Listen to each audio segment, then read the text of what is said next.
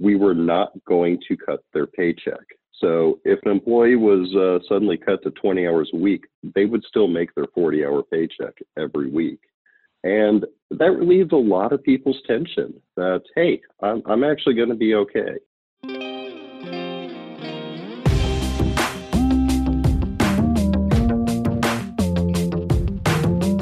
I'm Glennis Markison from Happy Co. Welcome to Voices, where we feature fresh perspectives in multifamily. The industry is now facing a fundamental shift in workplace dynamics, resident experience, and business operations.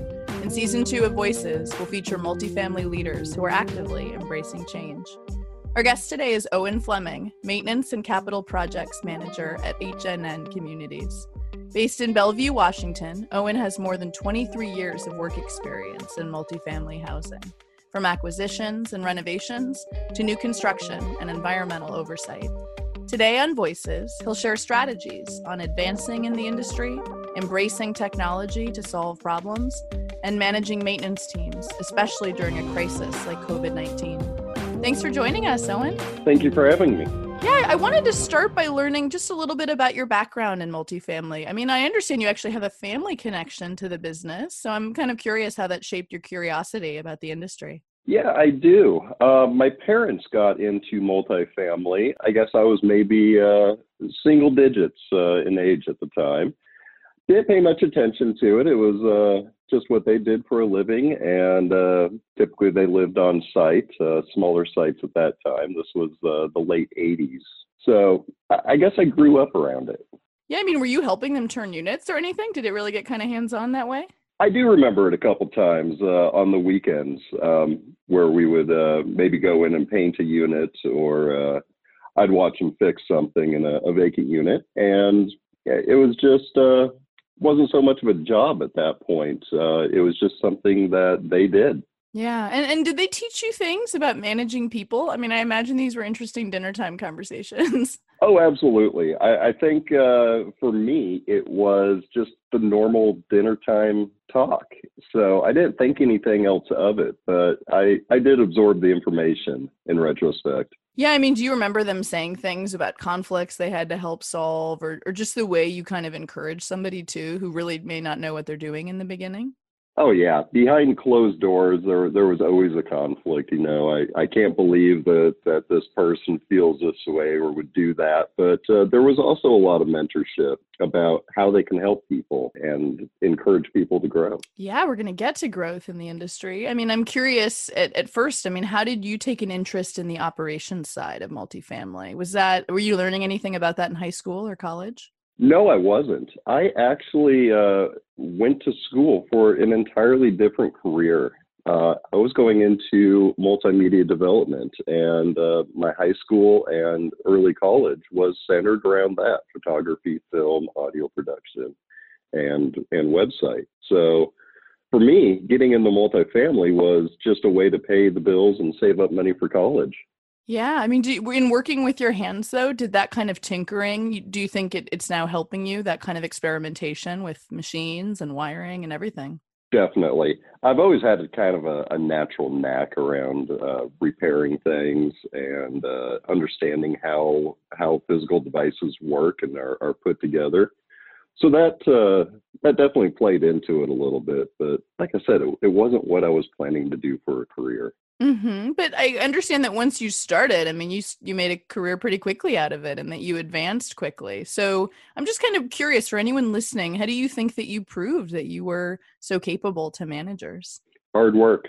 Come in every day, work your shift, and and go out of the way, notice things, and take care of them without being asked just put the time and dedication in. Yeah, and what does that look like? I mean, can you name some times where you really thought you kind of actively made a sacrifice and you just knew it was the right thing to do, even if it was not the most convenient thing to do?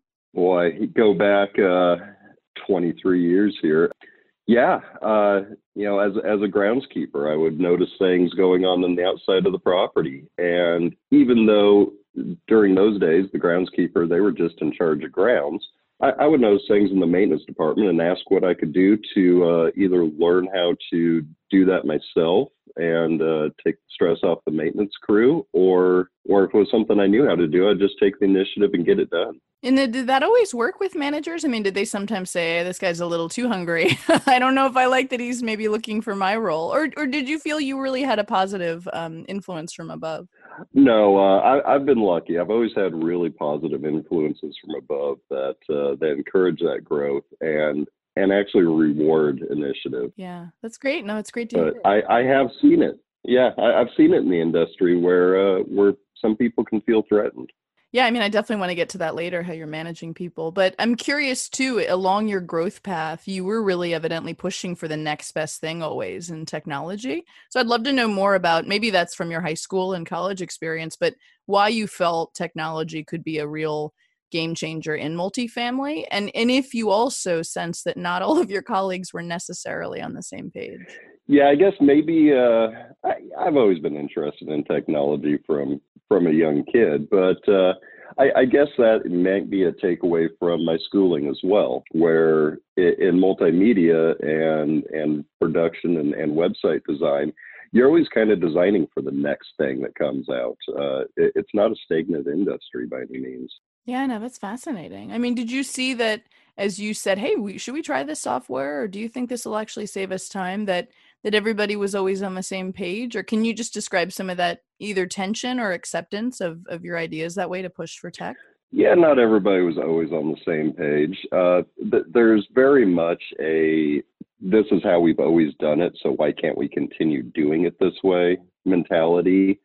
Uh, e- even today. And sometimes that takes a little bit to uh, to break through but usually once you teach the uh, the background and give them the understanding of why the change is necessary, they're they're accepting of it. Yeah, is that the kind of fear that the results won't be as valuable as they were with a manual method or is it more that they'll break something? Cuz that's what I'm curious too when someone resists technology, like what what do you think their main hesitations are? Uh, you know, there is some fear that maybe they'll break something, but the uh, the primary fear that I've always encountered is fear of the technology itself. It's it's just an unknown thing that they haven't dealt with. Yeah, and so to ease them into a place of kind of comfort around that, does it does it usually feel that showing the results is the kind of best way, or is it maybe more one-on-one instruction? I, I actually use both. Uh, some people respond a lot better to that one-on-one hands-on instruction, and some people uh, they just have a natural knack to be able to dive in and play around with it, uh, kind of this no fear attitude. Yeah, and I'm curious if we could get in a before and after kind of picture. If you look at something like work orders, can you describe the kind of hurdles that you face doing it in a manual style and then having picked up a technology solution, just really how that's changed? Oh, for sure. Uh, just recently, we switched over to tasks. And prior to that, we were doing hand printed work orders through Yardi, which it worked but it was bulky. Uh, the office would be involved. They'd have to print out copies of the work order. And if there was any sort of a, a, change after the initial print was created, they would have to find that work order. Good luck if it's already in the field. Uh, if it's in the field, they're they're creating a second work order for the same unit and and make those changes and make sure everybody's up to date. And it took a lot of time. And sometimes work orders get lost. You just don't know where they've gone. Right. And what what about the transparency at that point? I mean, are there just does that you can't see something and then you kind of aggress on somebody or you ask questions? Like what does that lack of oversight maybe do for the culture side of things? Oh, it's hard. Um, yeah, you you have to uh, to do weekly audits or sometimes daily audits, depending on the size of the property and how much uh, how much work order load that comes in and then uh, you've got to go through your bins every morning. We've we've got a large property that deals sometimes 60, 70 work orders a day, and they were taking an hour and a half every morning just to uh, to audit the prior day's work orders, make sure there was no reprints, make sure that everybody had their uh, their assigned duties for the day, and uh, and keep track of everything. And then you know on top of that, they have to look at what they have printed out and compare it to what's on the computer. And if something's not printed out, then they have to print that out and figure out uh, who didn't do their job. Right. And I imagine, I mean, with tasks, are you now saving time or kind of easing the scheduling process in ways you just really couldn't before? I mean, I imagine you're able to spend time very differently. Yeah, tasks has been an absolute lifesaver. Um, that that large property that I mentioned, we uh, we were using tasks for I think four hours before they reached out to me and thanked me for how much time it's saving. Wow. No, that's amazing. I mean, I'm curious, especially in a in a COVID era where we find ourselves, how is how important is it to have data you can actually trust with so many other things changing? Why does it feel like this is really especially the time that you can trust the reports you're looking at? Oh, it's absolutely invaluable. Uh, especially in COVID, we uh, we can log on, and right now in COVID, we've got uh, for the protection of our staff some uh, some measures in place where we're not completing all work orders. If it's not a, a high priority, if it's something that can wait, we're putting it on hold status. But uh, it, it gives us a dashboard where we can see portfolio wide what's on hold, what's still being completed, and and uh, how quickly the staff is uh, responding to those urgent or priority requests. Yeah, and were some of these, I mean, you don't have to name names, but were some of these supervisors perhaps a bit skeptical at first? And perhaps during COVID, you're seeing people say, you know what, this is actually the thing we need right now? Or are you still, you've got some skeptics in the room? Uh, we still have a couple skeptics in the room, but uh, we're we're getting through that, and we've got some that uh, dove right in. They love it, and some that uh, you know maybe took them a couple days of playing around with it. And once they uh, once they played around with it and realized that they can assign these tasks from anywhere to anybody, they came back and went, you know what, this is great. Wow, I bet you felt good as a manager pushing for this, embracing it. Well, honestly, I knew it was going to happen eventually. oh, good. Okay, see, that's the confidence that brought you to the Voices stage today. I'm also curious. So let's let's talk management during COVID, kind of in general. If you could just spell out what you feel have been the main challenges, from scheduling people on site to keeping them safe, all of those things what are what are the kind of biggest challenges you've seen and how you've really worked to overcome them at a maintenance specific level? Well uh, going back to i guess march when when everything first hit and there there was a lot of uncertainty in the world at that point uh, over the virus. And everybody i think industry wide really struggled as to what the the right thing was um, for their employees for the residents. And uh, and yeah, it led to a lot of overnight policies being developed. And how HNN Communities handled it was we uh, we decided to break our teams up a little bit on site uh, for their safety. So by breaking them up, we would work them in shifts, uh, one day on, one day off, or you know, it's up to the the portfolio manager for the site.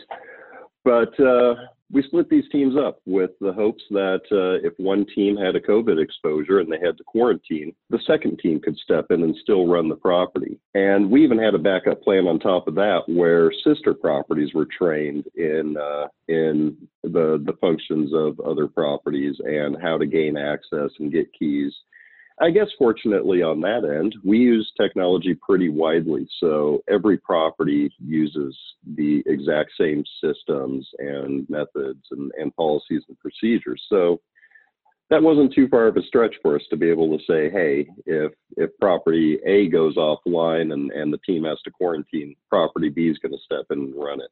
Wow, that's very coordinated. I mean, in terms of these specific communication platforms you're using, like how does a maintenance tech know when he's working and what to do that day? He's getting emails, he's getting calls, or it's in tasks. Like just like kind of the nitty gritty, I think would be helpful for people to hear. Yeah, all of the above. Uh, every one of our our employees has a name based email assigned to them, and they can log in from anywhere and check that. So that that's really still our primary communication means um, company wide for for scheduling and uh, and person to person to communication that's not urgent. We'll just send an email so there's documentation on it. But on top of that, we also widely use uh, voice platforms and and uh, more your face-to-face meeting platforms, go to connect and Zoom and uh, Microsoft Teams. We're uh, we're not really limiting the employees on which platform they uh, they have to use. Yeah, I bet they've been grateful for that. And I'm curious too. I mean, especially with face to face with video, you're able to kind of communicate tone pretty well. Like, this is my expectation, and are there challenges for you to meet it? But a lot of what could be happening with all this tension around the air and COVID is that you're going to have conflicts. And so I'm just really curious if you can talk about the way you're helping people with that stress on your your teams and also when something does happen and there is a bit of a a feud how you're you're reaching out and and talking to people about it. Yeah that's uh those technologies that allow you to speak face to face are incredible and and you're right they they do help with uh with the tone that an email can't always uh, communicate and let's face it, it, it's nice to see people's faces nowadays because a lot of us are working remotely or we don't get that chance to see our team on a daily basis like we once did. But uh, yeah, you know, there there was a lot of uncertainty in the early days, and you could you could tell, you could look at people and tell that they were stressed out. They uh, they didn't know if the company was going to be okay, if there was going to be layoffs, and and you're watching the news, and it's just doom and gloom on the news of, of companies laying off and people being sent home and nobody collecting paychecks, and uh, that scares a lot of people. So early on, uh, as a leadership team, and we got together with HR and we made the decision that yeah, we were going to cut cut people's hours and uh, keep them try and keep them off site for their safety but we were not going to cut their paycheck. So if an employee was uh, suddenly cut to 20 hours a week, they would still make their 40 hour paycheck every week.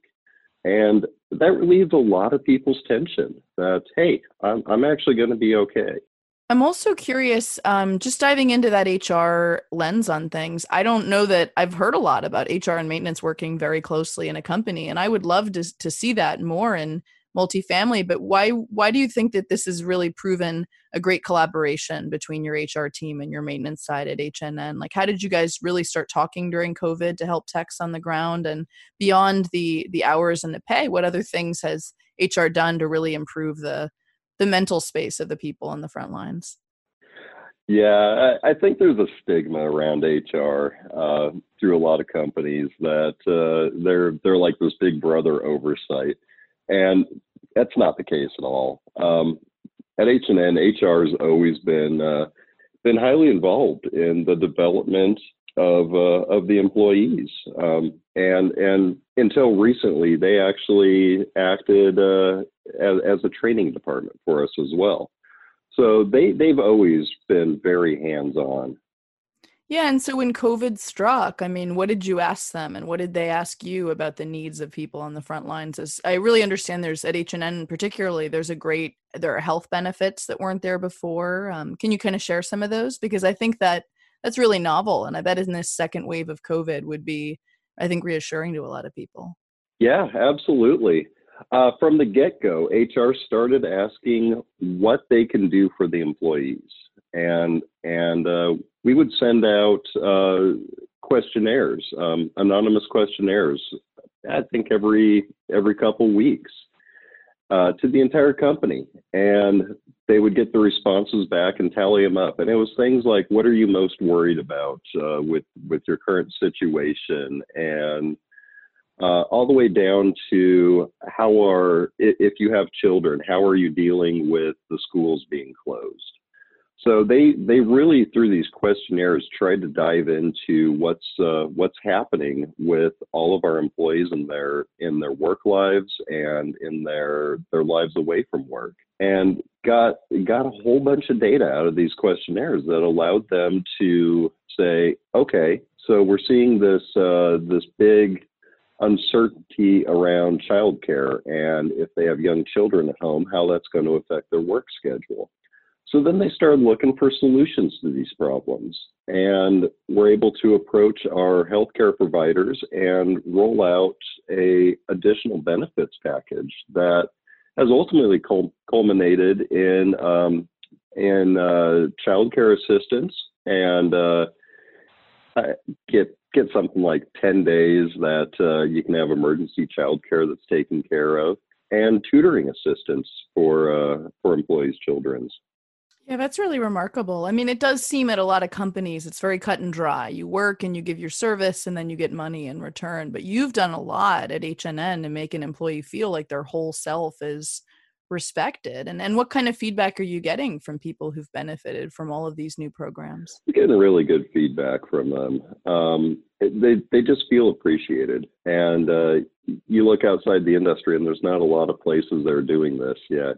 Eh, you're right. You you're expected to come in do your shift and go home and you're going to get a paycheck in return and probably some medical and dental benefits and, and a 401k so, closing up, I mean, I'm curious. It sounds like what you learned about management from your parents and the skills you developed on the ground, your hunger for technology. I mean, that's all really helping you thrive right now. So, I'm just kind of curious since technology clearly isn't going anywhere. What kinds of problems are you excited to solve with it going forward? Yeah, we uh, we wouldn't have been able to do any of this without technology. From from our IT department, setting up uh, managers and leasing agents with the ability to work from home and receive uh, incoming calls on the business lines at home, to uh, remote inspections and remote management of work orders. The, the technology's really allowed us to stay in the game and stay on top of everything when we haven't been able to physically be on site or go into units. So it's not going anywhere. It's here to stay. And I, I think now we, uh, the big challenge is figure out when things return to normal, how we're going to keep implementing this technology into our daily work style while being on site. Yeah, and does that come up with compliance? Does it come up with kind of sidewalk curb appeal? I mean, I'm curious on the specifics. Like you really you have a lot of avenues to go with. I think now that you have the support from people. Yeah, we do. Uh, it, it ties into everything. Um, from from leasing to maintenance, curb appeal, compliance, uh, corporate management. Um, everybody being able to get into the same system and see what's going on at any given time is incredible. Yeah. Oh, Owen, thank you so much for joining me on Voices. I mean, this was really a, a great time to have you and hear about the management and technology mix that you've been really brewing very successfully. Oh, my pleasure. Thanks for having me on.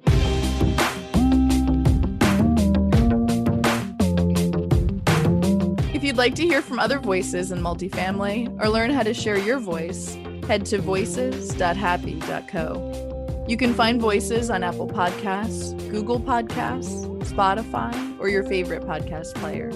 Voices is produced by HappyCo, the leading real time property operations platform for multifamily and student housing.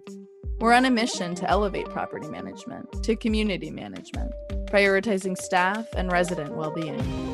That starts by listening to you, the voices of multifamily. I'm Glennis Markison. Thanks for listening. Also, feel free to take a minute and rate or review this podcast. That will help us share the voices of multifamily.